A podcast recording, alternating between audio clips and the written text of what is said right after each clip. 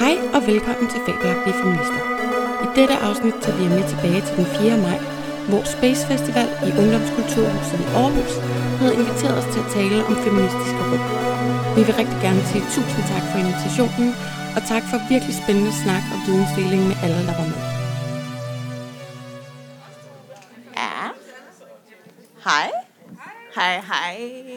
Jeg var lige ved at sige velkommen til, men jeg har det som om, at det er den anden vej rundt. Ja, det er totalt den anden vej rundt. Jeg er virkelig på udebane lige nu, men jeg har fået det bedste indtryk af Aarhus i dag. Vi er gået fra stationen herhen, og det her space er jo fantastisk. Ja, det er virkelig øh, den vildeste optur at komme her. Det er så tjekket. Ja. Jeg har helt vildt op til over det. Så tusind tak, fordi vi måtte komme. Tusind tak, fordi I er kommet her. Jeg håber, vi får øh, en vild nice time, halvanden sammen. Og øh, vi er fabelagtige feminister, og jeg hedder Hedi. Jeg hedder Maria. Og Fabelagtige Feminister er vores podcast. Og i den, der føler vi, at vi øh, skaber et feministisk space. Og det er ligesom også det, der er udgangspunktet for det, vi skal tale om i dag. Ja, velkommen til dem, der kommer nu. Vi er slet Kom, ikke kom. rigtig begyndt. Nej, nej, nej. Det er kun sådan en introduktionsnavlepilning, der sker lige nu. Og ros. Ja. Ros til Aarhus, altså.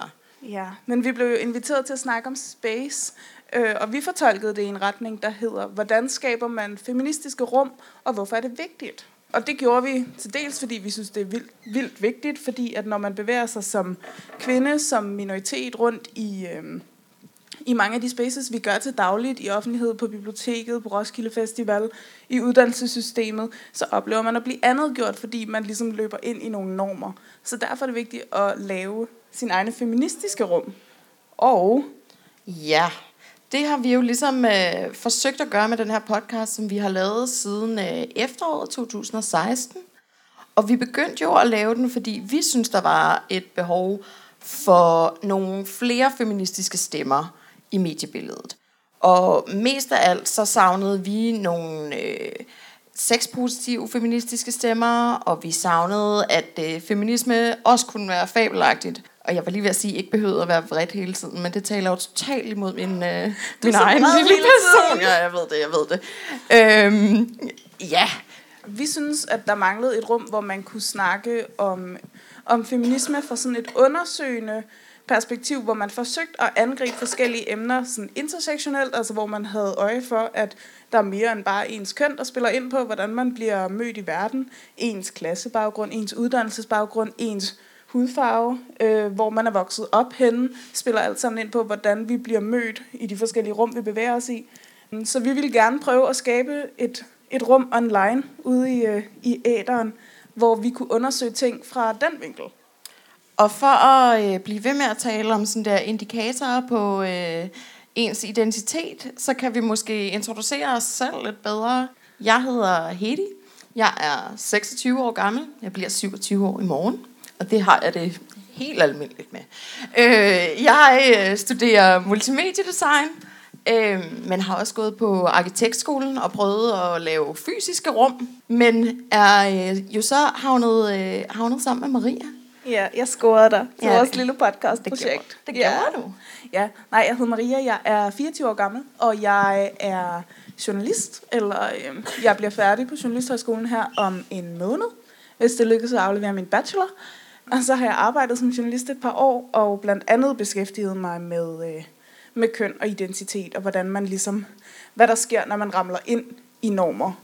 Ja, og vi synes ligesom, at vi kiggede på mediebilledet, og ville gerne bidrage med noget, hvor vi selv bestemte. Så det var udgangspunktet for at øh, lave en podcast dengang for halvandet år siden.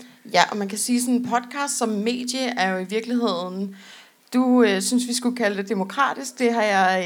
Øh, det, det, det strider rigtig meget i mig.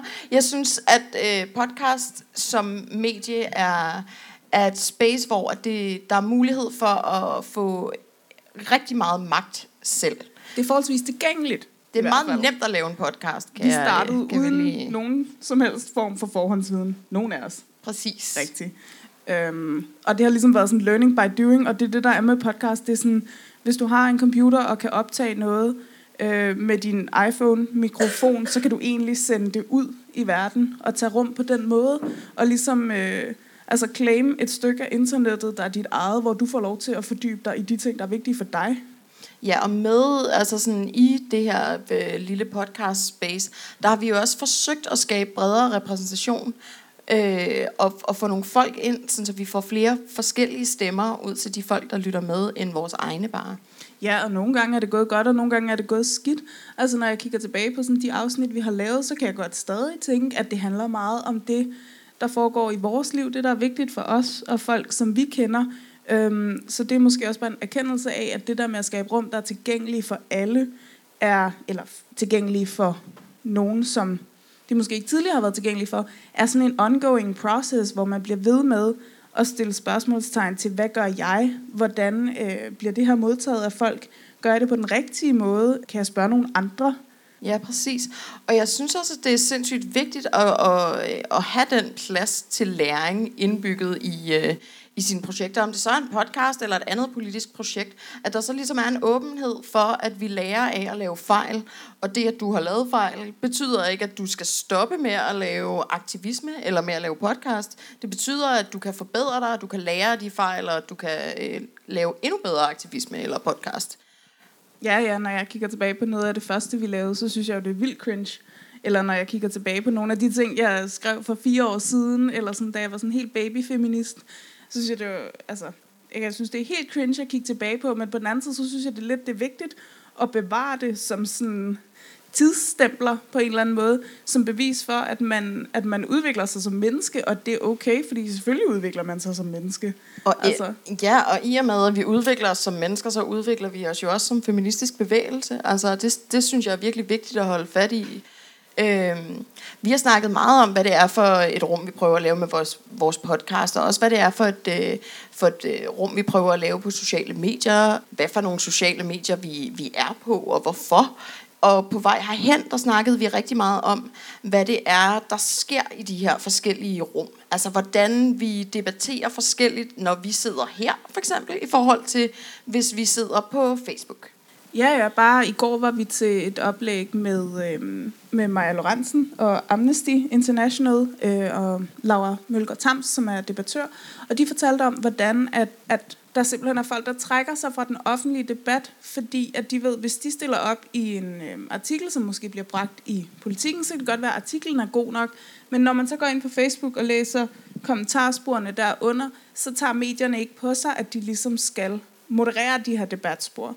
Så debattører oplever ligesom at blive slagtet online, uden at de medier, der gerne vil have deres meninger, ligesom har deres ryg. Og det synes jeg bare var et meget sådan sigende eksempel på, at det er vigtigt, at vi tager ansvar for de rum, vi bevæger os i. Og hvis man ligesom har magt i et rum, hvis man som medie er den, der ligesom har magten til at sige, sådan taler vi her, at man så også håndhæver den. Fordi ellers så er det folk, der ligesom er minoriseret i forvejen, som det går ud over. Og det er de stemmer, der bliver sorteret fra. Vi snakkede om, at øh, alle, alle altså forskellige rum har forskellige regler. Og nogle gange er de øh, usagte, nogle gange er de udtalte, nogle gange er de skrevet ned, nogle gange er det lovgivning, der gør, at der er nogle regler i et rum, man er nødt til at følge. Og de, øh, de forskellige rum, øh, hvad hedder det, der, der er en øh, sociolog, jeg skyde på, og ham Gittens er, som ja, snakker om arenaer. klassikeren Præcis, Anthony præcis. Giddens, ja, der snakker om forskellige arenaer, vi bevæger os i, og hvordan at, øh, at vi ligesom opfører os forskelligt, når vi er til mormors 70 års fødselsdag. Og så når vi sidder her i dag, og øh, når vi så tager ned på Shenmue senere, altså vi, øh, vi interagerer Tak ligesom... for invitationen. Det, det vidste du ikke, men det gør vi. Okay. Øhm, hvordan vi ligesom agerer i sociale rum er forskelligt, alt efter hvad det er for et rum, og hvad det er for nogle mennesker, der er i det. Øhm, og nogle gange er de regler ligesom usagte, og nogle gange er de nedskrevne, ikke? Præcis, præcis. Men, altså, men jeg synes, at når man begynder at kigge på alle de forskellige sociale rum og online rum, som vi bevæger os i, så bliver det også bare meget tydeligt, hvor omstillingsdygtige vi er som mennesker. Eller sådan, vi kan godt det her. Vi kan godt forstå, hvad det er for nogle regler, der er i et rum. Vi kan godt tilpasse vores adfærd på en måde, sådan, så det er passende i rummet, og sådan, så vi får en social respons, der giver mening for os. Så derfor er det jo sindssygt vigtigt, at man sætter nogle øh, rammer op for et rum, som, som øh, giver mening, og som, øh, hvad hedder det, er feministiske. Ja, og nu er vi så lige nået til det punkt, hvor vi tænkte, vi ville være sådan lidt learning øh, by det, vi har been doing, og ligesom tage udgangspunkt i nogle af de ting, øh, vi har været med til at lave. Nogle af de rum, vi har forsøgt at lave. Øh, fordi at vores venskab startede i et online-rum. Tilbage i, hvem kender Feministisk Debatforum? Har vi? Nej. Nej. Okay. Simpelthen. okay. Vi har mødt hinanden i en lille bitte gruppe, øh, som hedder Feministisk Debatforum. Det ligger på Facebook, og der er 2.500 medlemmer, som øh, debatterer feminisme. Og der endte Maria og jeg med at på, øh, vi påtog os ligesom rollen øh, med at være moderator derinde. Ja, ja, så vi, så vi lavede ligesom en masse arbejde med at, at debattere og finde ud af, hvordan vil vi gerne have, at folk opfører sig her. Hvordan kan vi facilitere et rum, hvor man kan have debatter med hinanden, uden at vi, Øh, uden at det bliver sådan, at man skubber andre væk. Fordi at tit så er det den der, at jeg vil have lov til at sige, hvad jeg vil, fordi ellers så kan jeg ikke debattere frit. Og det gør så, at der er en masse stemmer, der flytter sig, fordi det er så ubehageligt at være i. Så vi arbejdede ligesom en masse med, hvordan laver man retningslinjer for det her. Og noget af det, jeg kan huske øh, var vigtigt, det er det her med at være, være rimelig specifik. Altså være sådan, vi accepterer ikke den her, den her, den her, den her form for, Øh, for udtale, øh, nej, for, øh, for udskamning og for tale, og ligesom være rimelig konsekvent med at påpege det, fordi at, jamen, det er bare nemmest at agere efter regler, som man ved er der. Men kan du så ikke komme med nogle eksempler på, hvad for nogle regler, der var inde i Feministisk Debatforum, som er inde i Feministisk Debatforum? Hvad for nogle ting gjorde det space til et feministisk space? Jamen, jeg forsvandt jo, fordi jeg synes, det blev sådan lidt rundkredsagtigt. Så kan jeg overhovedet huske det. Jamen, det er selvfølgelig sådan noget med øh, ingen sexisme, ingen homofobi, ingen racisme. Man må ikke underkende andres opfattelser af sexisme, eller andres oplevelser med sexisme. Altså, der var tit folk, der fortalte, jeg har været øh, i det og det rum, og der har jeg oplevet det her, det oplevede jeg som ubehageligt. Altså var det ikke andres opgave at gå ind og sige, ej, men var det nu så slemt, og lagde du nu måske selv lidt op til det faktisk. Så det var nogle af de sådan, regler, jeg kan huske. Men så findes der jo også andre rum, som vi har været med til at lave. Du nævnte for eksempel de regler, der findes i Ungeren. Ja, ja, altså jeg har ikke været med til at lave ungeren. Det vil være en, det vil, øh, det vil alligevel være. bare tage på dig. Det, ja, jeg har lavet, øh, jeg har været med i en, øh, en queer-gruppe i ungdomshuset i København. Og i ungeren, der er der jo ligesom fem grundregler, som er, at man ikke må øh, være voldelig, og man må ikke lave, øh, hvad, hvad hedder det, man må ikke tage hårde stoffer, du må ikke være sexistisk, homofobisk eller øh, racistisk. Så der, der, så har vi ligesom fem regler, og de er definerende for, hvad det er for nogle aktiviteter, der kan være i det ungdomshus. Øh, hvad for nogle bands skal vi booke? Hvad for nogle øh, mennesker inviterer vi til at tale? Hvad for noget litteratur har vi? Øh, og det, det er jeg ligesom vokset op med. Det har ligesom været en del af min sådan, politiske skoling. Det har været at, at være i et rum, hvor der var de her fem grundregler, man altid kunne falde tilbage på. Ikke? Og det er også måske en, et meget godt springbræt til at sige det her med, når, når, man, når man laver et rum, og man ligesom definerer, hvem er det for, så kommer man også indirekte til at definere, hvem er det ikke for. Altså, det er for eksempel ikke for folk, der, øh, der stiller spørgsmålstegn øh, ved sexisme eller racisme. Det er ikke for folk, der tager knark, for eksempel. Øhm, altså, så, så det skal man også ligesom være bevidst om, hvem er det, man udelukker fra de rum, man laver. Øhm, og er det hensigtsmæssigt eller ej? Øhm, så det er sådan en, Jeg synes, en det er enormt, ting. enormt hensigtsmæssigt bare at udelukke sexister og homofober og transfober fra en space. Det synes jeg var Og folk, optur. der tager knark. Øh, vi snakkede også om nogle af de andre øh, spaces, som vi ligesom har bevæget os i, eller har været med til at skabe. Ikke? Og der er jo sådan noget som Slutwalk. Ja, slutwalk. Hvem kommer til slutwalk? Hvem ved, hvad slutwalk er? Okay, fantastisk. Yes. Vi er på hjemmebane. Det er, Yay! det er min store kæphest lige nu, fordi jeg er med til at arrangere det i år. Det er den 23. juni i København. Øhm, Slotwalk er en, øh, en tøjteparade gennem Indre By, hvor vi, øh, hvor vi fejrer øh, retten til at være i, i ens krop og ens seksualitet og ens kønsudtryk, uden at andre skal hverken udskamme en for det eller stille spørgsmålstegn ved det. Og så er det en kæmpe stor fuckfinger til voldtægtskultur. Øhm, og det betyder så også, at der er en masse mennesker, der kommer til at rende halvnøgen rundt øh, gennem Indre By. Og det betyder, at man skal være sådan rimelig øh, ops på, hvad er det for nogle regler, man har til sådan et event, og hvad gør man ved de folk, der ikke følger dem. Ja, Og til Slotwalk, der har vi jo øh, der har vi arbejdet sammen med, med Agita i flere år, som, øh, som har et tryghedscrew. Sådan så hvis man kommer gående på gaden i sit dejlige slotty udstyr, og bliver antastet af nogen, så er der simpelthen nogle folk, som har ens ryg. Vi gør klart flere gange i løbet af den tøjteparade, at hvis man oplever ubehageligheder, og det behøver ikke at være øh, vold. Det behøver ikke at være, at nogen rører ved en. Altså, hvis man føler sig utryg til Slotwalk, så er der et tryghedscrew fra Agita, som kommer og har ens ryg. Og noget af det, vi snakkede om på vej herhen, det var jo, øh, altså sådan, hvordan man i forskellige rum ligesom øh, modererer dem. Og til Slotwalk har man Agita, som er en øh, anarkofeministisk øh, tryghedsgruppe, som arbejder med sikkerhed, og som er super badass. Og i Feministisk Debatforum, der, der havde de dig og mig, som kunne sidde og prøve at moderere alle de mennesker, der skulle debattere. Smid ud med hård er Ja. mit bedste råd til sådan online spaces. Du, er- du, er- du, Ah, jeg er rimelig sådan konfrontatorisk, faktisk. ja, ja, men det er, det er, Det er godt at have forskellige typer på sådan en post. Men, men vi snakkede jo også om det der med, at, at, øh, at det kan være super vigtigt at tage de der konfrontationer, og det er super vigtigt, at man har den der følelse af, at nogen har ens ryg.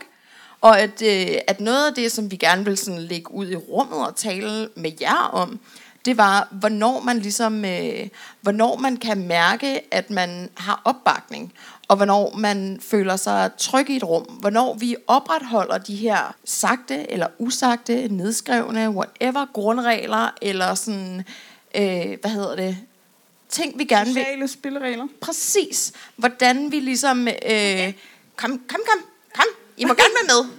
Jeg den skal være med. øh, Det bare sådan coercion hardcore her. Øhm, ja, så vi, vi snakkede om forskellige situationer, hvor, at, øh, hvor vi ligesom kunne se, øh, har, har, har det her været et trygt rum eller ej. Og, og der tænker jeg, at der er det jo ikke kun online rum, eller øh, hvad hedder det, fysisk rum. Vi snakkede også om sådan noget som ens intimsfære. Det er jo også sådan et rimelig vigtigt rum i de fleste menneskers liv, tænker jeg. Ja, og nogle gange ved man ikke, at man sådan der tramper lige ind i den. På vej i toget herover, der sad jeg og øh, tog makeup på, og sådan, øh, brugte Hedis highlighter. Og sådan, jeg tog det bare på med mine fingre, fordi det var lidt nemmere at styre. Sådan, sådan Maria, putter du fingrene ned i min highlighter? Jeg var dybt chokeret, dybt chokeret. Det Altså, altså, der- simpelthen, den der lille virkelig- bakterie fulgte finger ned i min makeup, der skal i mit ansigt. Maria. Ej, jeg skal virkelig så- beklage det. Ja, men, øh, men, men der var lige øh, sådan en lille bitte situation, hvor vi kunne se, at, øh, at, at der var nogle øh, usagte sociale spilleregler, hvor at, øh. Maria havde minus opbakning til det der fingerprojekt med mine highlighter. Det var ikke fedt. øhm, men du snakkede også om, øh, om situationer, hvor at der har været øh, sexistisk adfærd omkring dig. Ja, ja, altså nogle gange er man jo ligesom nødt til at bevæge sig ud i verden, hvor at, øh, det ikke nødvendigvis er et feministisk rum. Det kan være svært at komme Desværre. udenom. For eksempel i 5C i København, den svarer til 1A her. Øhm, Tak. Tak for jamen, jeg oversætter. det er skønt. Ja, lige præcis. Altså, øhm, ja, jeg tror, de fleste, der kører med bus og øhm, passerer, øh, som bevæger sig i verden øhm, og er feminine, har oplevet at blive udsat for øh, sexisme i bussen, fordi man står så tæt, og så er folk bare ekstra creep, og skal altid lige tage på en, eller kommentere på ens udseende, eller... Altså, jeg, jeg øh, fik en, øh, en stiv penis øh, gnedet op af mit øh, lår på vej til introfest øh, for ikke så længe siden. Det var også... Og der kunne det have været fedt med nogen, der havde min ryg. Fordi hvad satan gør man lige der? Hvad gjorde du? Øh, Jeg gik min vej rigtig hurtigt og prøvede at sige noget til mine klassekammerater, som alle sammen syntes, at det var rigtig mærkeligt, at jeg sagde penis foran dem, når vi ikke kendte hinanden særlig godt. Jeg elsker, at det var det, de lagde mærke til. Virkelig! Altså... Ja, jeg kan også huske en gang, jeg har været ude ved dig. Hedi, hun har sådan en lille hund, øhm, som jeg låner nogle gange. Og så havde jeg øh, Coco på armen øh, ind i bussen, fordi de må ikke bare gå rundt. Og så havde jeg ligesom den der hund på armen, og der var mega mange mennesker i 5A. Så jeg står med den der hund i armene, og prøver ligesom at holde balancen og står lidt op af sådan en væg. Og så er der sådan en fyr, der ligger hånden på min røv, og jeg tænker, okay, det her det er pænt nederen, men jeg er også har vildt svært ved sådan noget. Jeg har vildt svært ved berøring fra folk, jeg ikke lige har bedt om at berøre mig. Så jeg prøver ligesom bare at sådan scooch over til den ene side, og han følger bare efter. Og jeg står med den der lille hund i armene, og kan ikke rigtig sætte hende ned, og jeg kan ikke rigtig holde ved nogen steder, eller sådan der. Og jeg står bare og bliver mere og mere sådan panisk, angst, svedende, med den der hund, der sidder og grønter, sådan, og sådan, og det er bare mere og mere ubehageligt, og jeg ved ikke, jeg ville, ønske, jeg ville så meget ønske, at jeg var bedre til bare at råbe højt og sige, hold så fucking op med at røre ved mig. Ja, fordi det, er jo, altså sådan, det, kan, det kan jo være sindssygt ubehageligt at bevæge sig i sådan en space som 5C, hvor der ikke er nogen fucking grundregler, og der er ikke nogen, der har ens fucking ryg. Ej, jeg synes altså, det er en grundregel, at man ikke skal rave på folks røv. Klart. Amen. Altså, ingen tvivl om det. Så er det jo, øh, altså, det er jo ens personlige space, og hvordan man ligesom forsvarer det, ikke? Men jeg vil også ønske, at jeg var bedre til... Det er virkelig sådan en ting, hvor jeg synes, jeg bør udvikle mig. At jeg vil ønske, at jeg er bedre til at sige fra på andres vegne. Altså, jeg synes også, det kan være svært, hvis jeg ser nogen øhm, opleve det, for eksempel. Altså, nu er det sådan en rimelig sådan hverdagsseksistisk ting, men det kan være ubehageligt nok i sig selv. Men hvis jeg ser nogen, der ligesom er udsat for noget ubehageligt, så synes jeg, det kan være vildt svært at gå ind og tage den der støtte konfrontatoriske rolle. Og det vil jeg virkelig gerne blive bedre til. Ja, altså du taler om øh, til det mest øh, konfliktsky menneske i, i hele verden, så, øh, så det forstår jeg godt. Øh, jeg synes, hvis der er nogen af jer, der har, øh, har nogen input, eller har nogle situationer, hvor I har oplevet enten, at der ikke var nogen, der havde jeres ryg, eller at der var nogen, der bakkede jer op, eller at I har bakket nogle andre op i en situation, som... Øh, Ja, vi vil totalt gerne høre, øh, høre hvis nogen har det. jeg tror, der er en øh, mikrofon. Sådan en walk around. Ej, det var også Den? Øh, jeg, jeg var på en, øh, på en bar med mine øh, kollegaer, og øh, vi arbejdede på den, den anden bar, søsterbaren, og så øh, kom der en øh, ny ind, ind, der lige ville introducere sig selv, der kom, skulle arbejde på den bar, vi sad på. Så er vi jo ligesom søde ved hende, at vi skal ligesom lære hende at kende. Og så begynder hun da sådan, øh, Nå, men så er I alle vel homoer, fordi vi kommer over fra G-bar. Så sagde jeg, nej, men det er jeg ikke. Ej, ej du er da sgu da sådan lidt femset. Og så kan jeg bare mærke, at mine venners børster sådan rejse sig op. og så var de sådan, det skal du bare ikke sige til Olli. Det skal du bare overhovedet ikke sige. Og så blev hun bare sådan piftet afsted, og hun fik ikke jobbet. Så det var en god historie. Det er en virkelig sød historie. Mega god historie. Klap til de venner, altså. Ja. Uh, der er også en finger dernede. Jo, hvis du kan snakke rigtig højt. Jeg tror bare, at øh, en af de ting, som du måske er lidt mere et spørgsmål, det var det der med sådan med opbakning. Det føler jeg er en meget mærkelig størrelse. Især fordi, at du, du snakker jo om, om både fysiske og online rum. Og for mig, der, der kan jo også være, øh, det du siger med, at det kan være svært at støtte folk, er jo også fordi, at at se en situation udefra er er noget helt andet, end der er i den. Ikke? Altså det med, at når, der er jo to parter til, til alting. Øhm, og det kan være, Ja, det kan jeg i hvert fald selv føle, men, men hvis jeg sidder med veninder, og især også i barsituationer tit, ikke? Altså den der med at sidde og sige, hvornår er det, at, at en fyr eller en situation ligesom er gået over, så er der noget, hun ikke kan lide. Ja, Og, og, og skyld, og så hvad, hvad er det for en opbakning, man skal sende? Og jeg vil egentlig gerne høre, hvad det var, I tænkte i forhold til det der med, sådan, med, den, med, den, med en opbakning, som man kan mangle. altså jeg, jeg kommer lynhurtigt til at tænke på øh, en af de øh, seneste podcasts, vi har lavet, hvor vi talte om øh, aktivisme, og aktivisme i ens nære miljø. Og i, i sådan nogle situationer med folk, man går på bar med, der synes jeg, øh, at det kan være et super godt redskab at øh, have en snak om, okay, vi er nogen, der tit går ud sammen, måske vi lidt kan være en affinity-gruppe. Så hvis vi går ud sammen, kan vi så have en snak om, hvad er dine grænser i den her kontekst? Hvordan kan vi respektere dem? Og hvordan har du lyst til, at vi agerer i den og den situation? Altså affinity-grupper er sådan noget, som jeg primært har brugt i forhold til demonstrationer, hvor dem, man tager afsted med, der taler man lige om, jamen hvis vi øh, kommer i detentionen, så skal vi vide, der er nogen, der skal hjem og lufte koko. Der er nogen, der skal hjem og lufte den lille hund der. Det, det er vigtigt. Øh, og øh, vi skal tale om, jamen, ved, hvordan kan jeg lide at være i en demonstration? Jamen, jeg kan godt lide at tage en, en position, som er øh, sådan lidt hønemor, hvor jeg er lidt i baggrunden, og jeg har, øh, hvad hedder det, sokker og æbler med i tasken, hvis der er nogen, der har brug for det. Og, det, øh, og, og så kan man ligesom tale øh, med hinanden om, jamen, hvor er vi i det space, ikke? Og, og det er så en ting i en, i en demonstrationssammenhæng, hvor der er nogle ret sådan øh, voldsomme konsekvenser. Ikke? Man, kan, man kan ende med at, i en konfrontation med politiet og ende i detention, og det er rimelig nederen. Men jeg synes også, det er vigtigt at have de her snakke med sine venner, som man for eksempel tager på bar med. Fordi der kan opstå de her øh, konfrontationer, når folk er fulde, eller øh, når folk møder noget, som de ikke er vant til. Og det er jo lige præcis der, hvor vi kan se, at, at, øh, at, at minoriteter, ligesom, altså når man som minoritetsperson går i byen, er det super vigtigt at have nogen, der har ens ryg, og nogen, der kan, øh, nogen, som ved, hvordan man skal agere. Så det der med, at man går og, og antager i sin omgangskreds, hvordan man skal håndtere sådan en situation, det er simpelthen bare ikke godt nok. Altså, det er bare ikke godt nok. Vi er nødt til at, at udtale de her forventninger, som vi har til hinanden. Også fordi, hvis man ikke er enige om det, hvis man havner i sådan en situation, og man tænker, jeg bakker bedst min ven op ved at eskalere den her øh, situation helt vildt meget, så vi kommer op og slås.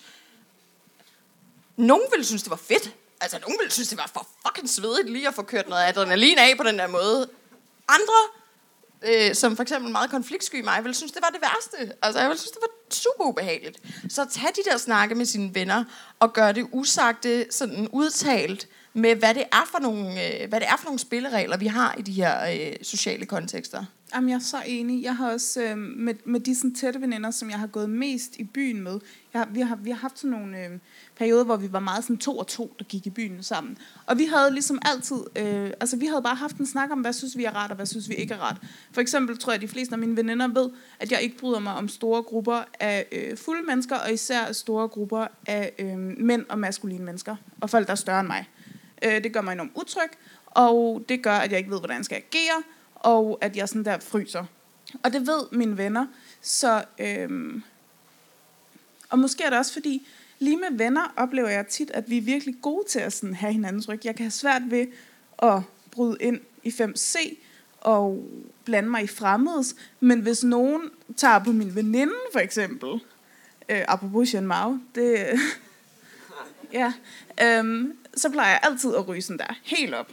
Så bliver meget sådan hønemor beskyttende. Nå, og så spurgte du også om online, øhm, og der, ja, vi nævnte før, at vi var til det der oplæg i går med Amnesty, og øhm, og Laura, som er online aktivisme-eksperter. I Dutopia? Yes, i Dutopia. Og de, øh, Laura, hun er, øh, hun arbejder med online-sikkerhed og online harassment, og så er hun øh, transkvinde, og har ligesom lavet en masse transaktivisme også. Og det gør, at hun får sindssygt meget had online. Øhm, altså det er uanset, hvor hun bevæger sig hen, så finder de den samme gruppe meget hadske mennesker hende ligesom altid. Og hun siger sådan, det der med bare at skrive en kommentar, der roser det projekt, hun har lagt op, eller det, hun har lavet, eller altså ikke går ind i konflikten, men bare siger, var det fedt at se, at du gør alt det her arbejde, eller fed kampagne med Amnesty, Laura. De der rosende kommentarer, hun er sådan, åh, oh, det er bare som sådan breath of fresh air. Altså, de sagde jo også bare sådan, det behøver ikke at være sådan mega udførligt. Du kan også bare lave øh, øh, fire thumbs up, fire hjerte-emoji, tre unicorn-emoji, og så ved vi godt, yes, vi føler det her projekt. Ikke? Ja. Altså, at, at man kan vise sådan en opbakning online på forskellige måder, og man kan også yde modstand på nettet på forskellige måder. De nævnte i går det der med, at selvom du har anmeldt noget, så kan du øh, anmelde det igen. For eksempel. Hvis det er på Twitter eller Facebook, hvor man ikke har så meget kontrol over de der retningslinjer. Fordi der er jo også nogle grundregler på Facebook, ikke?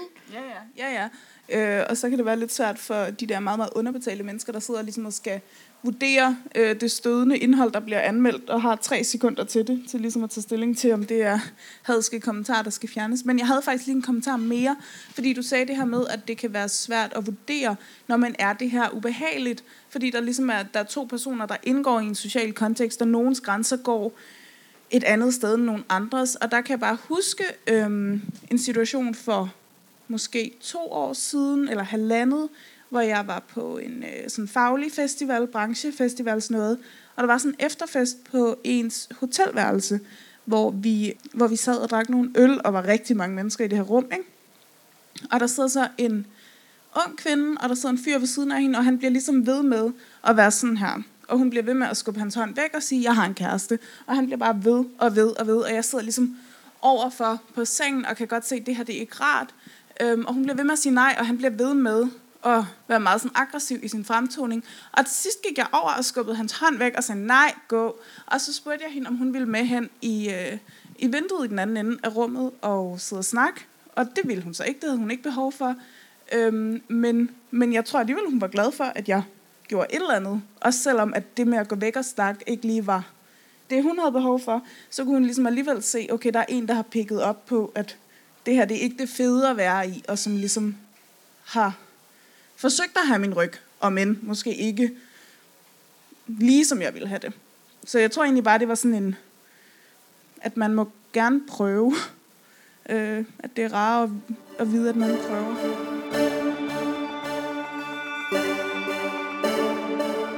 Det var egentlig bare en hurtig bemærkning til det spørgsmål der. Altså det, det, jeg synes, I snakkede om, var også meget sådan, når man er i byen med sine venner, og man ligesom har en forud øh, antagelse om, hvad de kan lide, og hvad de ikke bryder sig om. At jeg tror også, det handler om, når man, altså man kan også godt tage i byen med folk, man ikke kender så godt, eller være i byen med sine venner, hvor man forstår situationen forskelligt.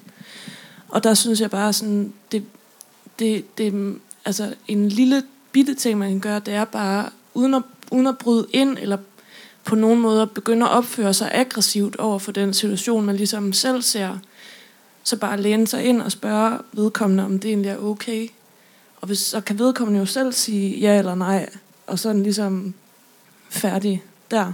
Så det synes jeg, det er bare sådan en meget let, bare lige at tage en føler på situationen, sådan verbalt, hey, er det okay, eller er det ikke okay, i stedet for at man selv skal sidde og tolke, hvad, om, om man selv synes, situationen er okay. Fordi det kan godt være, at man selv ikke synes, det er fint, men at vedkommende det går ud over egentlig har det fint med det.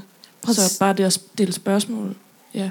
Præcis, og jeg tænker i høj grad, at det også handler om, hvorvidt folk oplever den samme eller en anden slags andetgørelse eller undertrykkelse, end man selv gør. Det kan være rigtig nemt for Maria og jeg at aflæse situationer med sexisme, men det kan være øh, umuligt, om ikke andet, eller sådan svært for mig at aflæse situationer med racisme, medmindre det er meget udtalt. For det er ikke en, en, det er ikke en andetgørelse eller undertrykkelse, jeg oplever. Så det der med at gå ind i en situation og tjekke med folk sådan, er det her okay? Hvis jeg ikke kan læse. Præcis. Præcis. Øhm, ja, øh, tak fordi vi må stille spørgsmål, øh, og det er super interessant at høre på.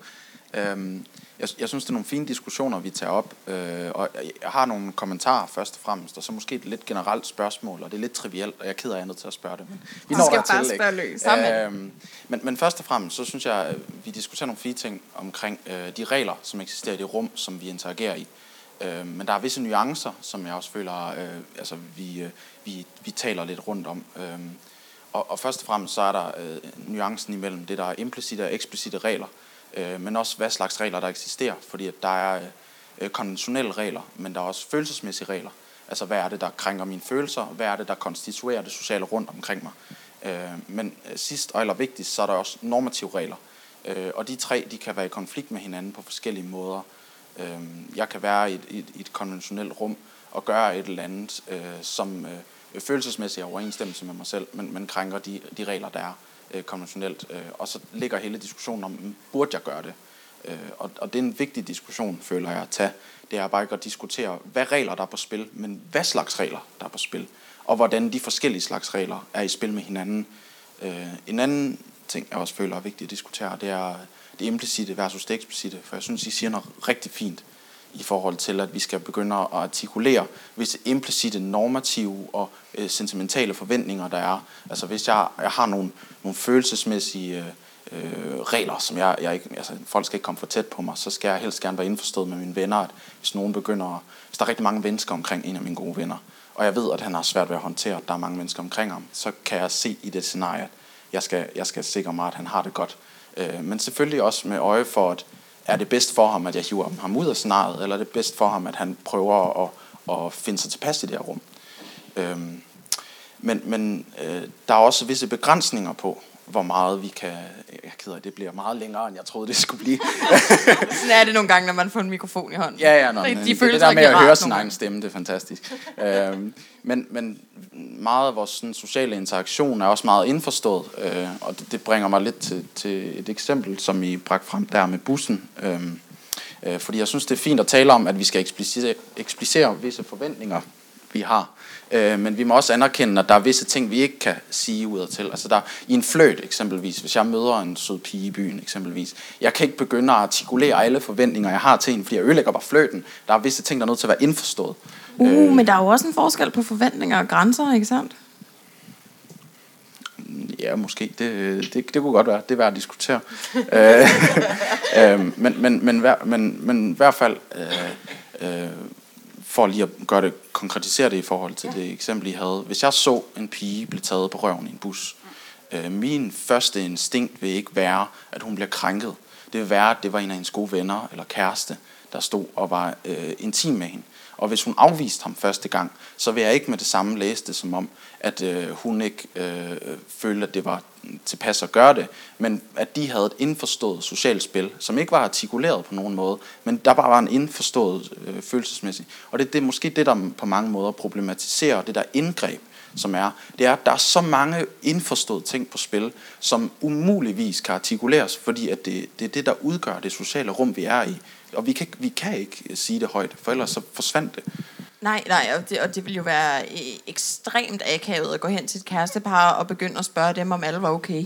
Ja, jeg er, ikke, Er du okay med den her snæver? er Jeg det kan se, det, det okay? ser meget intenst ud. Jeg ved ikke, er alle indforstået her? Altså, klart, klart. Altså, der, der, bliver, øh, der bliver sådan, øh, det der med at, at træde ind i situationen sindssygt svært. Øh, og jeg tror også på rigtig mange måder, det handler om, hvad man er vant til.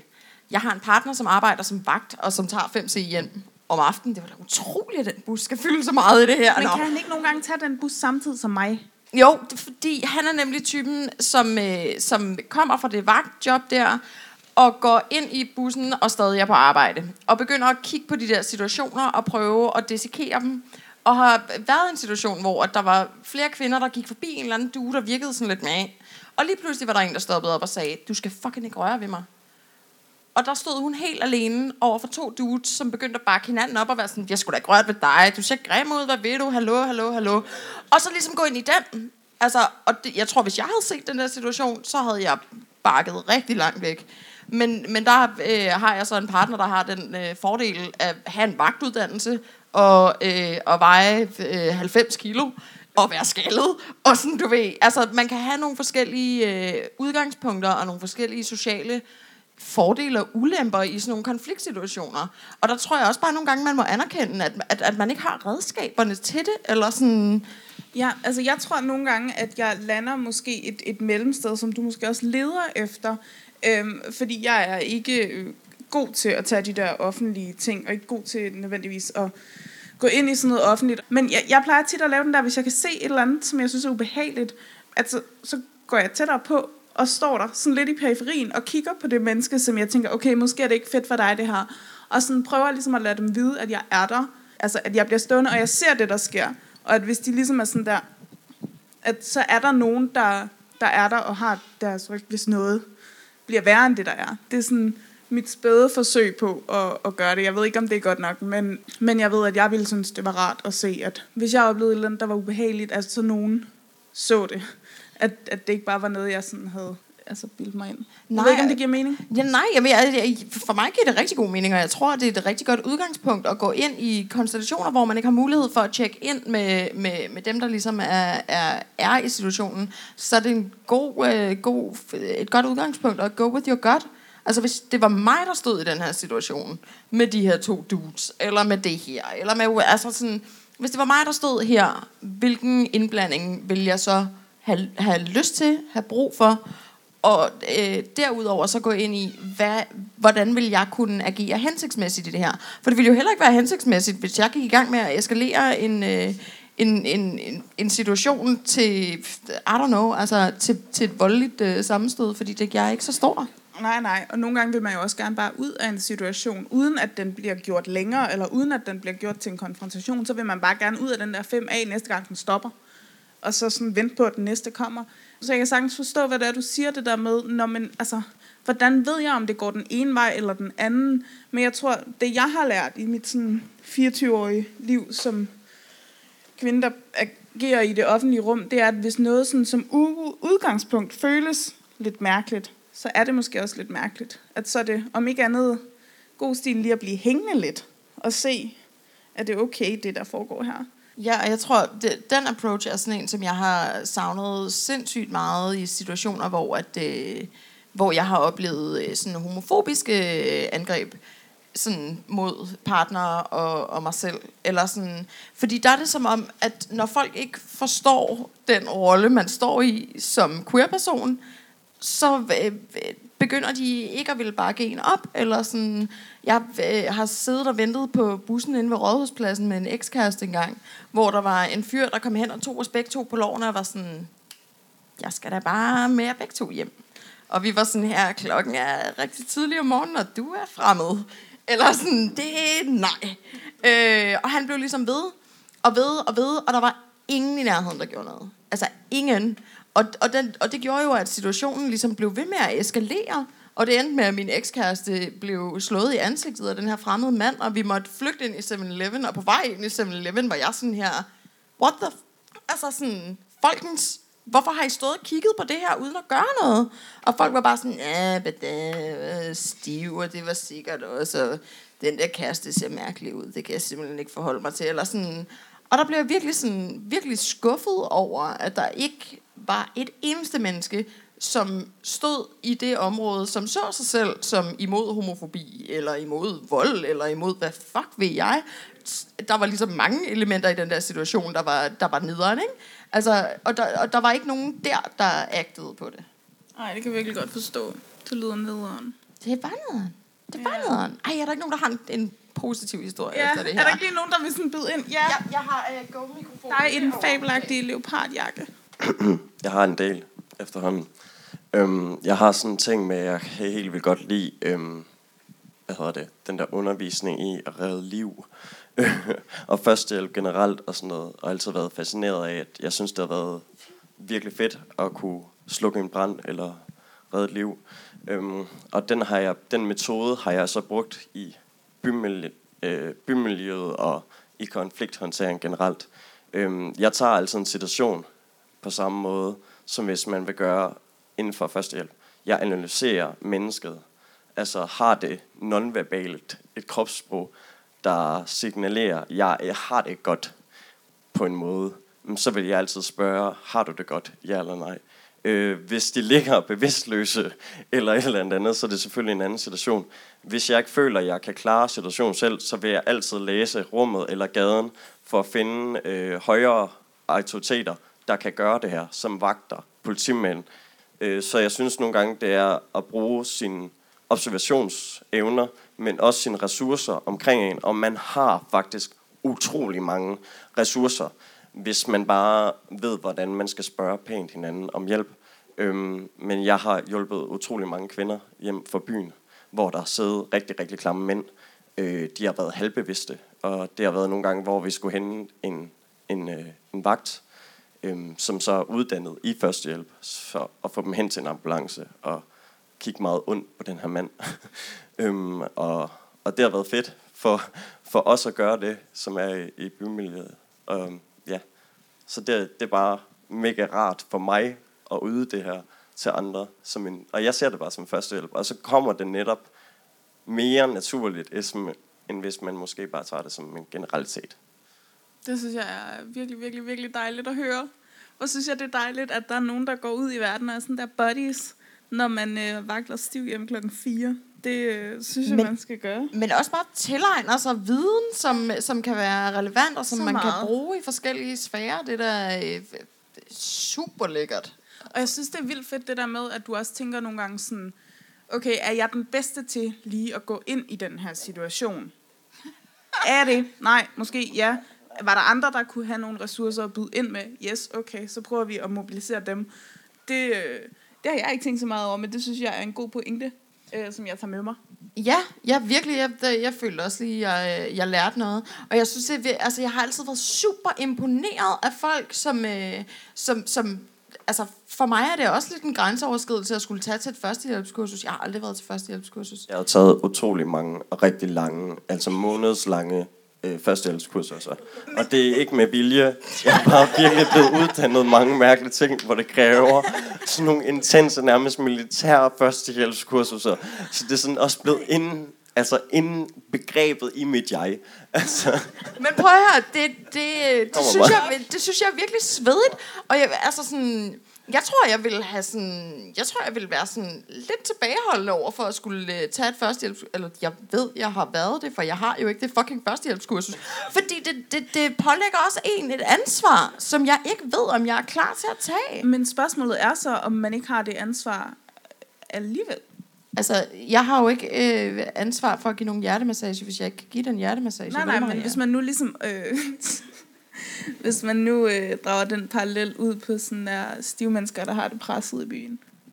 Helt klart, helt klart. Jo, jo, jo. Men der, altså sådan, men der er det jo igen sådan en, en, en aflæsning af situationen. Er det stive mennesker, der har det ubehageligt, som i, det er lidt svært at stå op, skal jeg give dem en kop vand? Det kan jeg godt. Ja. Er det stive mennesker, der har det dårligt, så de ligger ned og, og det ikke helt er ved bevidsthed?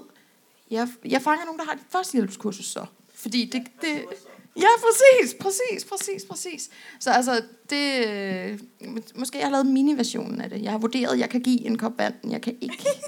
Jeg kan, jeg kan lige akkurat lægge nogen i øh, aflåst sideleje, men... Øh, uh, til gengæld er jeg god på øh, emotional labor, ikke? Ja, Ja. det skal man også gøre nogle gange. Bum, bum, bum, bum. Ja, er der andre, der, øh, der har tanker eller erfaringer eller spørgsmål? Jeg synes, det er mega fedt, at folk byder så meget ind. Det er så sjovt, når folk vil være med. Altså, jeg havde en øh, helt vildt lærerig oplevelse for efterhånden et par år siden, hvor jeg var i byen med min ekskæreste, og så tænkte jeg, at jeg ligesom skulle være rigtig smart i en fart og hjælpe hende, fordi det var en fyr, som stod og lagde rigtig hårdt an på hende og tog hende på røven og sådan noget. Øh, og så i mit forsøg på at hjælpe hende, og sådan ligesom, at vi byttede plads, og så blev hun fucking sur på mig, sådan, du skal fandme ned væk, øh, øh, du skal ikke ned og så vendte hun sig selv om, og sådan stak ham der fyren en kæmpe lussing. og så gik vi ud og snakkede om det bagefter, hvor jeg sådan, efter, altså sådan lige situation, hvor jeg sådan lidt, hvad fanden, jeg prøver at hjælpe dig. hvor jeg efterfølgende ligesom har sådan tænkt lidt over, men selvfølgelig skal jeg da ikke bare... Ja, det var bare i forhold til, vi snakkede om med at tage situationen. Ja, og det er det der med, nogle gange så vurderer man forkert.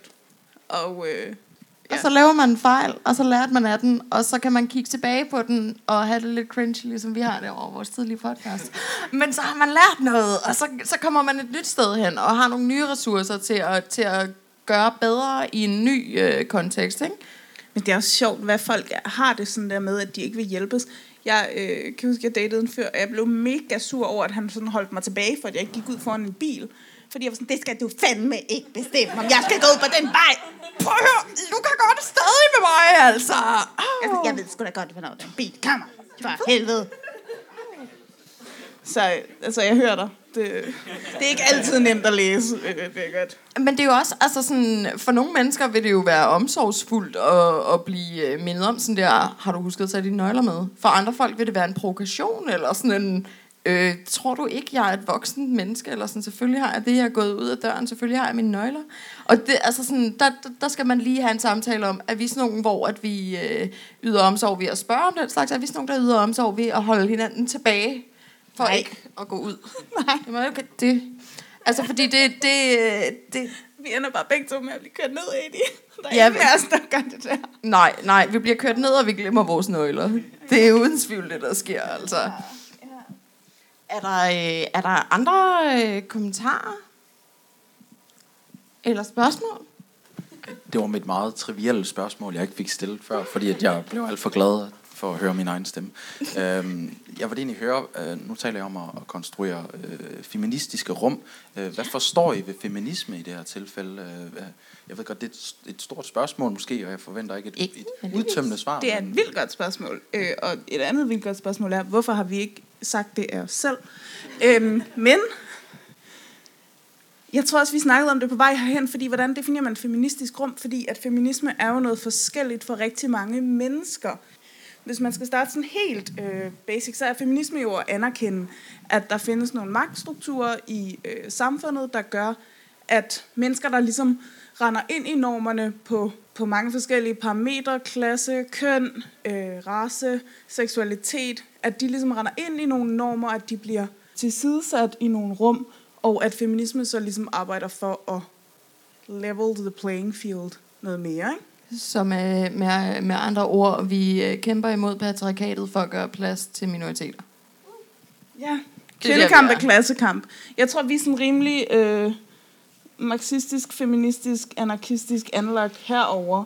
Så det er sådan meget øh, arbejderklassekamp, af kvindekamp, er enormt meget sådan der seksuel øh, frigørelse. Men det er jo også bare, fordi vi ligesom bevæger os i et rum, hvor alting handler rigtig meget om queer, og alting handler meget om seksualitet, og hvordan vi gør vores seksualitet, og hvordan vi, ja, hvordan vi bliver mødt på grund af vores seksualitet. Så det, er ligesom, det har ligesom været vores udgangspunkt, hvor at hvis du, øh, hvis du spørger en kvinde, der lige er blevet mor for eksempel, så vil hun fortælle dig om, hvor fucked up det er at øh, opdage, hvordan barselsreglerne er, når man er på dagpenge for eksempel.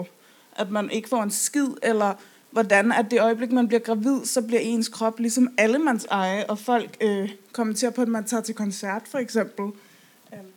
Eller hvis du taler med en, øh, en feminin mand, så vil du øh, høre om, at feminisme er, når man kan se, at folk direkte an, angriber den femininitet i det her menneske, som de forventer øh, fremtoner maskulint. Ikke? Så jeg tror, det kommer rigtig meget an på ens udgangspunkt, og jeg ser også, at der er en udvikling i det. Altså, hvor vi, øh, I podcasten er vi også gået fra at tale meget om sådan der, øh, det at være sådan, øh, seksuelle minoriteter, øh, perverterede, what have we, queers, og begynder at tale mere om, om klasse og intersektionalitet, og hvordan øh, vi ligesom... Altså, jeg tror, det er en meget sådan... Øh, jeg, jeg tror, det er sådan en udvikling, som, som er ret... Øh, alle, altså sådan, som de fleste går igennem politisk. At man starter med et eller andet udgangspunkt, hvor man selv støder på de her normer, hvor det begynder at gøre ondt på en selv. Og på et eller andet tidspunkt, når man har fået dealet med det, og man har fået nogle ord for det, og man har fundet et community, som bakker en op i det her, så begynder man at kunne kigge ud og kunne kigge intersektionelt på det, og begynder at kunne se på, jamen andre mennesker oplever den her, den her slags undertrykkelse, og jeg kan se, at det spiller sammen med noget af det, jeg selv kender. Og altså sådan, at man begynder at kunne øh, sådan vende blikket mere ud af, ikke? Jamen helt klart det der med, at man tit starter der, hvor man selv er. Min sådan, øh, feministiske vækkelse, øh, tror jeg, jeg skete, da jeg var sådan en 16-17 år, og ligesom oplevede, hvordan at fordi jeg havde en øh, krop med bryster og fisse og røv, så blev jeg seksualiseret helt vildt meget, og øh, kunne ikke få lov til at gå i fred på gaden, fordi jeg blev råbt af, øh, og blev taget på, og oplevede, at mine grænser blev overskrevet. Så det var ligesom der, hvor jeg startede med at sige sådan, okay, er det meningen? Oplever alle det her? Er det sådan fedt? Går vi ind for det her? Eller sådan. Og så fandt jeg ud af, at der var nogen, der sagde, ej, det er faktisk ikke okay. Og så er jeg sådan, yes, den hopper jeg på. Og senere hen, så fordi jeg udvikler mig, så har mit fokus måske flyttet sig, så, så vi fik bare overhovedet ikke givet nogen klar definition. Nej, okay, men så feministiske rum, ikke? Øh, hvad er et feministisk rum? Jeg vil mene, at et feministisk rum er et rum, hvor man har tænkt over, hvem er det, der normalt ikke har adgang til det her rum? Hvem er det, der normalt ikke vil være trygge i det her rum? Øh, og hvordan kan vi sørge for, at de er det? For eksempel ved Slotwalk. Det er ikke nødvendigvis specielt trygt at gå rundt øh, ned gennem Indre By, øh, i trusser og med glimmer på sine bryster, men så derfor laver man et sikkerhedscrew, og man siger det kontinuert gennem hele walken. De her mennesker med veste på er her for, at du skal have det godt. Hvis du oplever noget, der ikke er fedt, så gå hen til dem. Og øhm, sidste år var der jo faktisk en, som var virkelig chikanerende over for dem, der var der. Og det endte med, fordi der er tit øh, politi til demoer, det endte med, at politiet bad ham om at gå. Så det var sådan en måde at skabe, øh, ja, skabe et feministisk rum, synes jeg. Øh, en anden måde at skabe feministisk rum. Sidste år, nu tager jeg bare udgangspunkt i Slotwalk, fordi det er det, jeg laver rigtig meget lige nu, fandt vi ud af, at walken havde været lidt for lang. Øh, der var nogen, der var blevet rigtig trætte undervejs, og som ikke havde gået så langt. Og det har så gjort, at i år har vi arbejdet på, hvordan kan vi øh, sørge for, at der er plads på demovognen til, at folk, der måske har svært ved at gå så langt, eller som øh, af en eller anden grund har brug for en pause, ligesom har mulighed for at være der, i stedet for, at der er så mange gæster op på den der demovogn, for eksempel. Præcis, præcis. Og det, altså lige præcis det der oplevede jeg til, øh, til 1. maj demo her forleden. Jeg, jeg, jeg har sådan en skulderskade, som gør, at det var ikke så fedt at gå rundt i øh, koldt vejr 5 km igennem København med et banner. Øh, men, men, men der var det ligesom udtalt, det er okay, hvis du har nogle, øh, nogle ting, der gør, at du ikke kan gå 5 km sammen med os, men du har brug for en pause. Og der kunne jeg så sidde sammen med min veninde, som øh, har fået, øh, fået øh, hvad hedder det, smadret sit knæ af politiet en gang. Så kunne vi sidde deroppe. Hun var blevet smadret af politiet, jeg var blevet smadret af roller derby, og så kunne vi lige få en lille pause sammen. Og det, øh, og det var rigtig rart, at der i det rum ligesom var, var indbygget en buffer for, altså ja, nu er det her jo ikke øh, sådan kropslig funktionsnedsættelse, jeg kan jo bare lave de øvelser, min øh, fysioterapeut siger. Ikke? Men, men, men det der med, at det er indtænkt. Altså, at vi har nogle løsninger, som imødekommer, øh, som imødekommer folk, som, øh, som ikke lever op til, til normer. Ja, ja. Skuldernormer. mit Skuldernormer. tilfælde. Yes. Funktionsdygtighed i skulder. Øhm, noget andet kunne være, at jeg tror, det var Slotwalk 2015 eller 16. Jeg ved ikke, hvorfor det kun det, jeg snakker om. Men der var plakaten, øh, i hvert fald øh, fire unge kvinder, det var dem, der arrangerede det, der havde fået barberet øh, bogstaverne SLUT, altså slot, i deres øh, kønshår, og så havde puttet rød glimmer i. Og det var egentlig en meget fin tanke, og det var ligesom banneret på Facebook og sådan noget. Og efterfølgende var der mange, der sagde, et, er det kun folk med fisser, der kan være slots? To, I passer alle sammen virkelig, virkelig godt ned i sådan en vestlig hvid skønhedsnorm, og det sender måske et lidt mærkeligt signal. Er det så kun sådan øh, størrelse 36-38 kvinder, der kan være med i den her parade? Hvad er det lige? Og det gjorde så, at arrangørerne ligesom var sådan, okay, vi havde en intention, det endte med at være noget andet. Hvordan kan vi lave det om for ligesom at gøre meget klart, at nej, det her er ikke kun for folk, der ser ud som os. Ikke? Så nu har vi bare lavet sådan en banner i paint.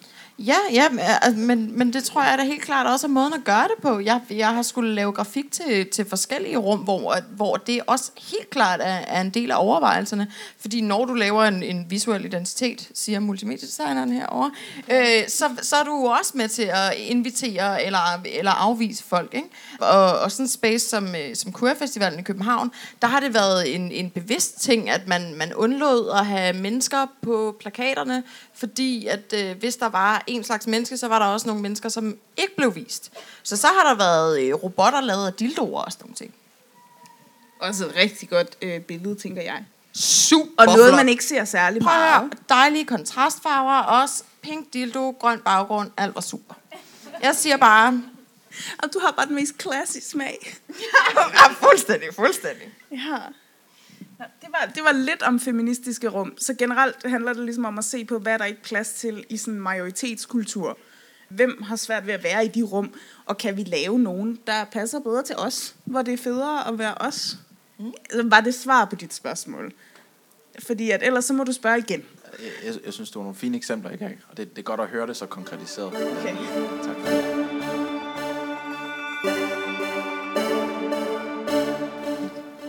Er der, er der andre, der, øh, der har...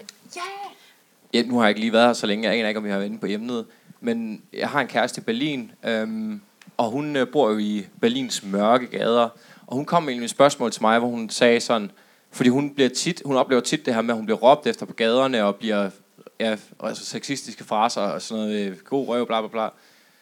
Øhm, og hun spurgte mig så, hvad skal man gøre i sådan en situation? Så siger, jeg, Jamen, jeg ville nok have sagt, hvad fanden vil du ind og slå dem i hovedet, eller, eller et eller andet, ikke? Men hun sagde, jamen hvad så, hvis det er en mørk aften, og de her personer følger efter en? Og så var jeg sådan, jeg er svar skyldig, jeg aner ikke lige, hvad jeg skulle sige til det. Og det var bare lige, hvad, hvad, hvordan vi håndterer sådan en situation bedst muligt. Altid prioritere ens egen sikkerhed.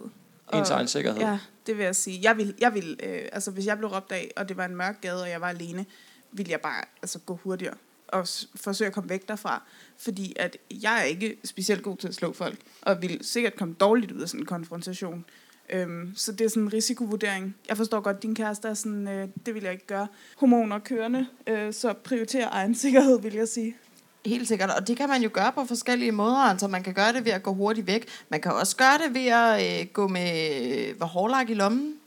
Man kan også gøre det ved at opgradere øh, sin mops til en rottweiler. Man kan, altså sådan, der, der, der, øh, det kommer an på, hvad man er... Kan ikke tage med i byen, altså? Nej, ikke med i byen. Ikke med i byen. Men, men det er tit, hvis man har en hund, at man skal ud på mørke gader om aftenen. Og der kunne jeg godt nogle gange ønske mig, at Coco ikke var en mops, men en rottweiler.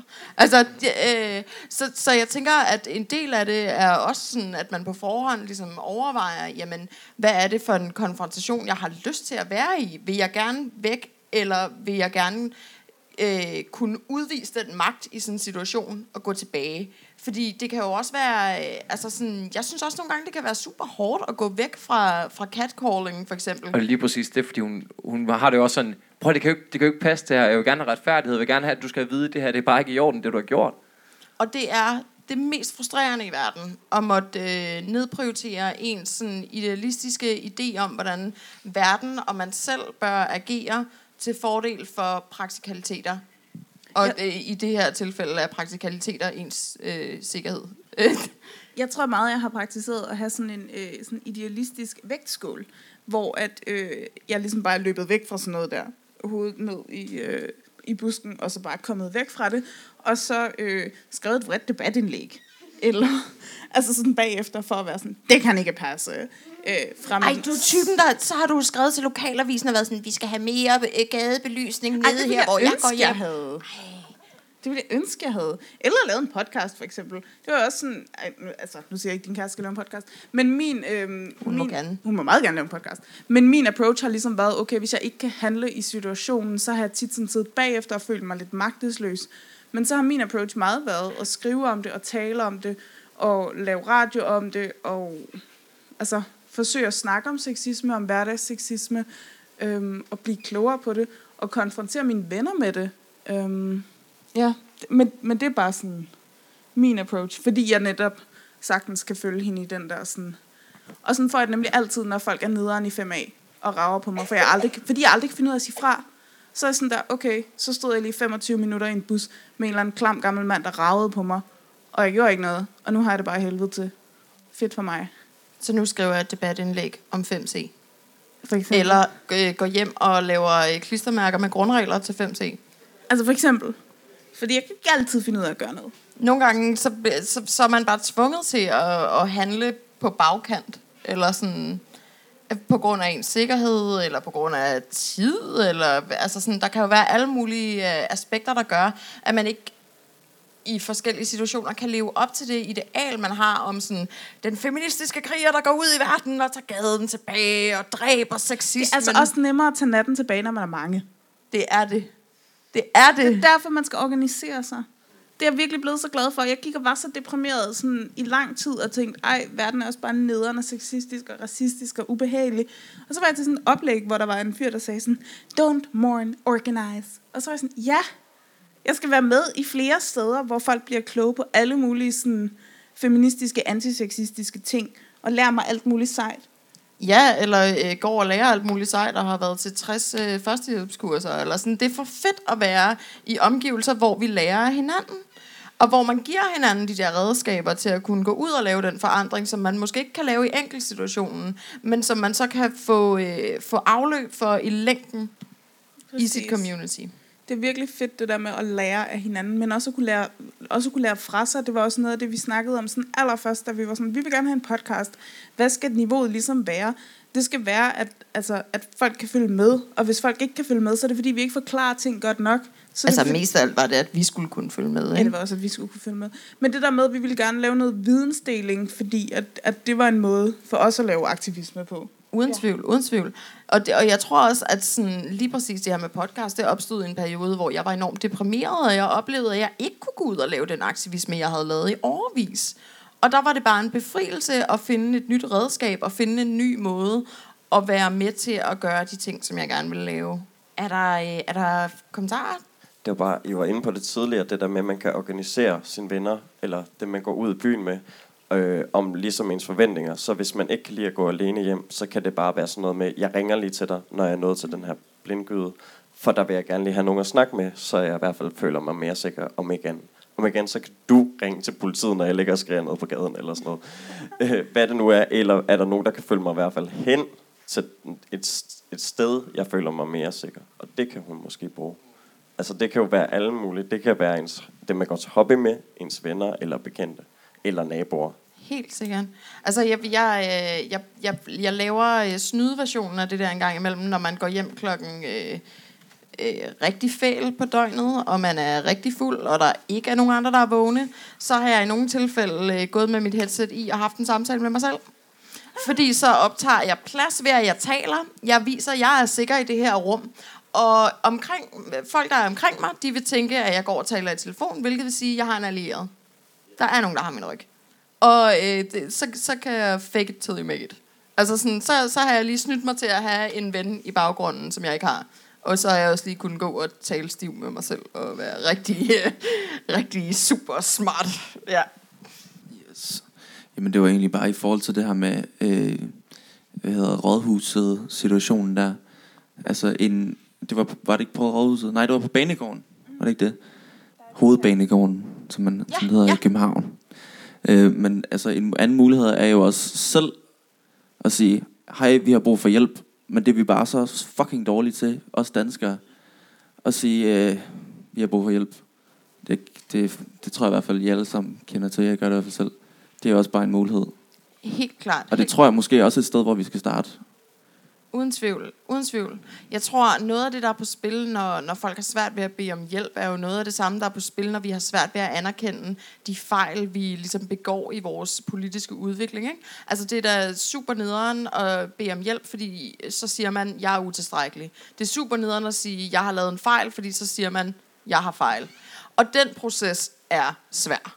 Den er bare super svær, men jeg er fuldstændig enig med, at det vil, det vil være et ideelt sted og, og lande, hvor, at, øh, hvor folk følte, at det var øh, en mulighed at, at, at bede om hjælp på den måde. Og hvor at det, det både var behageligt for dem, og, øh, og at der var nogen, der ligesom reagerede på det. Ikke? Ja. Jeg vil også sige, at hver gang, at man er ude for en chikanering af en, af, altså, hvad end det kan være, så er det også altid et chok. Altså, det kommer altid som et chok, uanset hvor mange gange man oplever det. Og det, hver gang er det her chok, så kan det være så lammende, at man ikke altid kan være udadreagerende. Man kan ikke altid sige, fuck dig, du skal gå væk fra mit ansigt, du skal ikke røre ved min krop. Man kan ikke altid tage fat omkring mennesker omkring sig, fordi at man bliver så paralyseret af, og egentlig ikke rigtig vil anerkende, at det her sker, fordi man gerne vil tro det bedste i natterummet, og man gerne vil tro det bedste, og man også forestiller sig, at man lever i et trygt samfund, især her i Danmark. Så hver gang de her ting sker, selvom man oplever det, og efterhånden også vender sig til det, så vender man sig også til at komme i den her paralyserede tilstand, som der gør, at det kan være ekstremt svært at råbe om hjælp. Altså som især, hvis man er minoritet, fordi man ikke ved, øhm, fordi der er grund af rigtig mange ting, på grund af den retorik, der blandt andet kører i medierne i dag omkring whatever, altså at man kan heller, så føler man også, at man kan ikke, skulle ikke være sikker på, at folk omkring en egentlig vil hjælpe en, og samtidig med, at man er i en chok tilstand, og det er jo ikke, det er jo ikke noget, man har lyst til at føle, det er ikke et aktivt valg, men man bliver simpelthen så paralyseret i det moment, at det kan være utrolig svært at sådan gribe ud efter nogen omkring sig, også selvom hvis det bare er venner. Jeg havde siddet og tænkt på at en interessant situation, jeg har været i, da jeg var yngre, øh, i forhold til det her med at hjælpe folk og ikke hjælpe folk i nattelivet. Det har været, når jeg har været ude med mine veninder, og jeg har kunne se, at der var nogen, der var sådan, du ved, grindet op af dem, eller sådan puttet deres, ned deres pick op af deres røv, eller whatever. Altså, at jeg sådan har været sådan selv gået hen og været sådan, ej, gå væk, altså, eller sådan skubbet, lavet de gode albuer, ikke? Og hvor at jeg har haft nogle veninder, som der så har været sådan, jeg kan godt selv sige fra, men jeg har bare ikke oplevet, at de har gjort det. Og det har været rigtig, altså det har for mig været super ambivalent, fordi jeg ikke helt har vidst, hvordan jeg så kunne agere, og hvordan jeg kunne beskytte mine veninder. Det er så heller ikke mit ansvar at gøre det, men når de så siger det, men når man også kan se, at det er ubehageligt, og det synes jeg også bare er en spændende altså, ting, og måske at diskutere, hvad det er, der gør, at man, fordi nogle gange kan det heller ikke være nok bare at sige, vil du være sød eller være?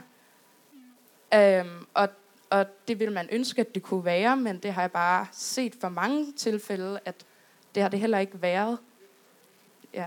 Nej, jeg tror, hvis man har med et menneske at gøre, som, som er klar på at, at overskride den grænse og røre ved et andet menneske, som ikke har bedt om det, for eksempel. Altså, så har vi også med et menneske at gøre, som... Øh, med ret høj sandsynlighed ikke vil respektere, når man siger fra. Altså det er jo lidt den der klassiske med sådan, jamen hvis du sidder med en sexist, så er det et rigtig øh, skidt kort at spille at komme som kvinde og påtale den sexisme. Fordi hvis du er sexist, så, altså sådan, så, så, så synes du ikke, at, at kvinders øh, mening er, er lige så øh, valid. Og, og, og derfor tror jeg også bare, sådan, det, det, det er vigtigt, at, at, vi, øh, at vi bliver bevidste om, sådan, jamen, hvad er det for nogle positioner, vi har i forskellige rum. Men jeg synes også, det var enormt interessant, det du nævnte med, sådan, i Danmark er der ekstra trygt, i Aarhus er der super hyggeligt. Altså det her øh, fælles narrativ, vi har om rummene, hvor jeg har altid følt, at det var, at det var tryggest at bevæge mig i spaces, hvor at vi... Øh, hvor at noget af det, vi havde til fælles, var andetgørelse, og var, at vi havde prøvet at stå i situationer, hvor vi ikke var trygge. Om det så var fordi, at man var øh, homoseksuel, eller queer, eller havde en hanekam og kom fra Randers, eller hvad fuck. Men vi var alle sammen enige om, at den her, det her narrativ om Danmark som det her klasseløse hyggesamfund, den passede bare ikke. Altså, og de rum, hvor folk har oplevet den andetgørelse, og er klar til at gøre op med det narrativ, det er helt klart dem, hvor jeg har følt mig tryggest, og helt klart dem, hvor at jeg har kunnet finde community og solidaritet, som har gjort, at, at jeg har kunnet udvikle mig som feminist, og at jeg har kunnet lave nogle ting, som ligesom har kunnet øh, radikalisere øh, samfundet, og øh, gøre samfundet mere feministisk, ikke? Altså, jeg, jeg synes, at det er en, øh, en vild valid pointe, du siger det der med, hvad fanden gør man, når man kan se, at noget er ubehageligt, men nogen er sådan der, så skal ikke redde mig fra at gå ud foran en bil, for eksempel, øhm, som mig. Øhm, men, men jeg tror også bare, at både du og jeg er meget store fortalere for simpelthen at tale alt ihjel nærmest. Øhm, altså, det er vi virkelig blevet gode til simpelthen at dissekrere sådan nogle situationer og være sådan, okay, jeg prøvede at gøre det her for dig, du brød dig ikke om det, men jeg kunne se, du havde det skidt. Hvordan, hvordan agerer vi lige? Det er svært for mig som veninde at stå og se, at du har det skidt, men ikke helt at vide, hvad jeg skal gøre. Altså, hvordan, hvordan kan vi være bedst for hinanden i den her situation? Og igen, så handler det jo om det her med at vise sårbarhed. Sådan at vise, jeg bekymrer mig for dig, jeg bliver ked af det, når jeg ser, at, at, at ubehagelige ting sker for dig. Men jeg bliver også usikker, når jeg ikke ved, hvordan jeg skal gøre det bedre. Så, så hvordan kan vi sammen blive klogere på det? Øhm, ja. Så, øh, så, så skud ud til at lave øh, affinity-grupper af helvede til, ud over det hele. Man skal body-systemer. Ja, og tale tingene øh, ikke helt ihjel, men, men tæt på, tæt på i hvert fald, ikke? Ja, tale tingene bedre, og sådan mere sårbare, og, at tale mere, mere, mere, mere, mere. Altså jeg tror, en situation, som i virkeligheden, måske er det sådan lidt opløftende at, at slutte på, det er, at jeg i løbet af det sidste års tid, så øh, har jeg fået øh, en ny roomie, og, øh, og, og den person skulle ligesom øh, spille ind på mine øh, partner og øh, min hund og alt muligt. Og en af de ting, som vi ligesom skulle opdage i fællesskab, det var sådan noget med humor hvor at øh, vedkommende er rigtig glad for at have sådan noget drillehumor. Sådan noget, som man tit har, når man kommer fra en søskendeflok, hvor der er nogle store søskende og nogle små søskende, og man kan være sådan lidt på hinanden og være sådan lidt... Øh, øh. Og jeg øh, er vokset op øh, med nogle søstre, der er meget ældre end mig, så jeg var bare sådan her, jeg forstår ikke, hvorfor det her er sjovt jeg forstår ikke, hvorfor I er så strenge med hinanden, og hvorfor siger I sådan nogle onde ting hele tiden? Altså, jeg kunne ikke forstå den der. Men jeg synes, i løbet af det sidste års tid, fordi vi har snakket det ihjel, og fordi vi bare sådan der, at jeg har været super sårbar, og været sådan, jeg forstår ikke, hvorfor det her er sjovt, jeg forstår ikke, hvorfor I hygger jer, og jeg ikke gør i den her situation. Så har min søde, søde roomie jo taget på sig og lære mig den her humor, og lære mig det her med at kunne drille sine venner. Så jeg udvikler mig i det.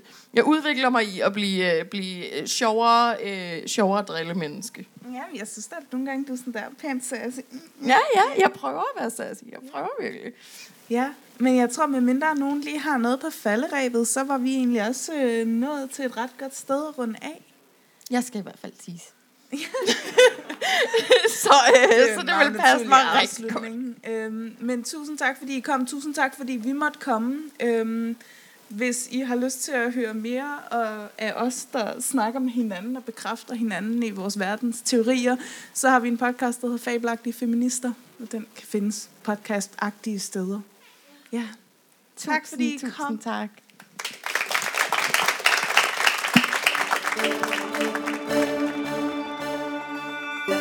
Tak for at lytte med. Hvis du har tanker eller input om Safer Spaces, et spørgsmål til skrivekassen eller noget helt tredje, kan du som altid skrive til os på Facebook, hvor vi hedder Fabelagtige Feminister, på Instagram, hvor vi hedder F-Feminister, eller sende os en e-mail på ffeminister Vi bliver også rigtig glade for stjerner og anmeldelser i iTunes, så vi kan stige i ratings og nå ud til endnu flere fabelagtige feminister.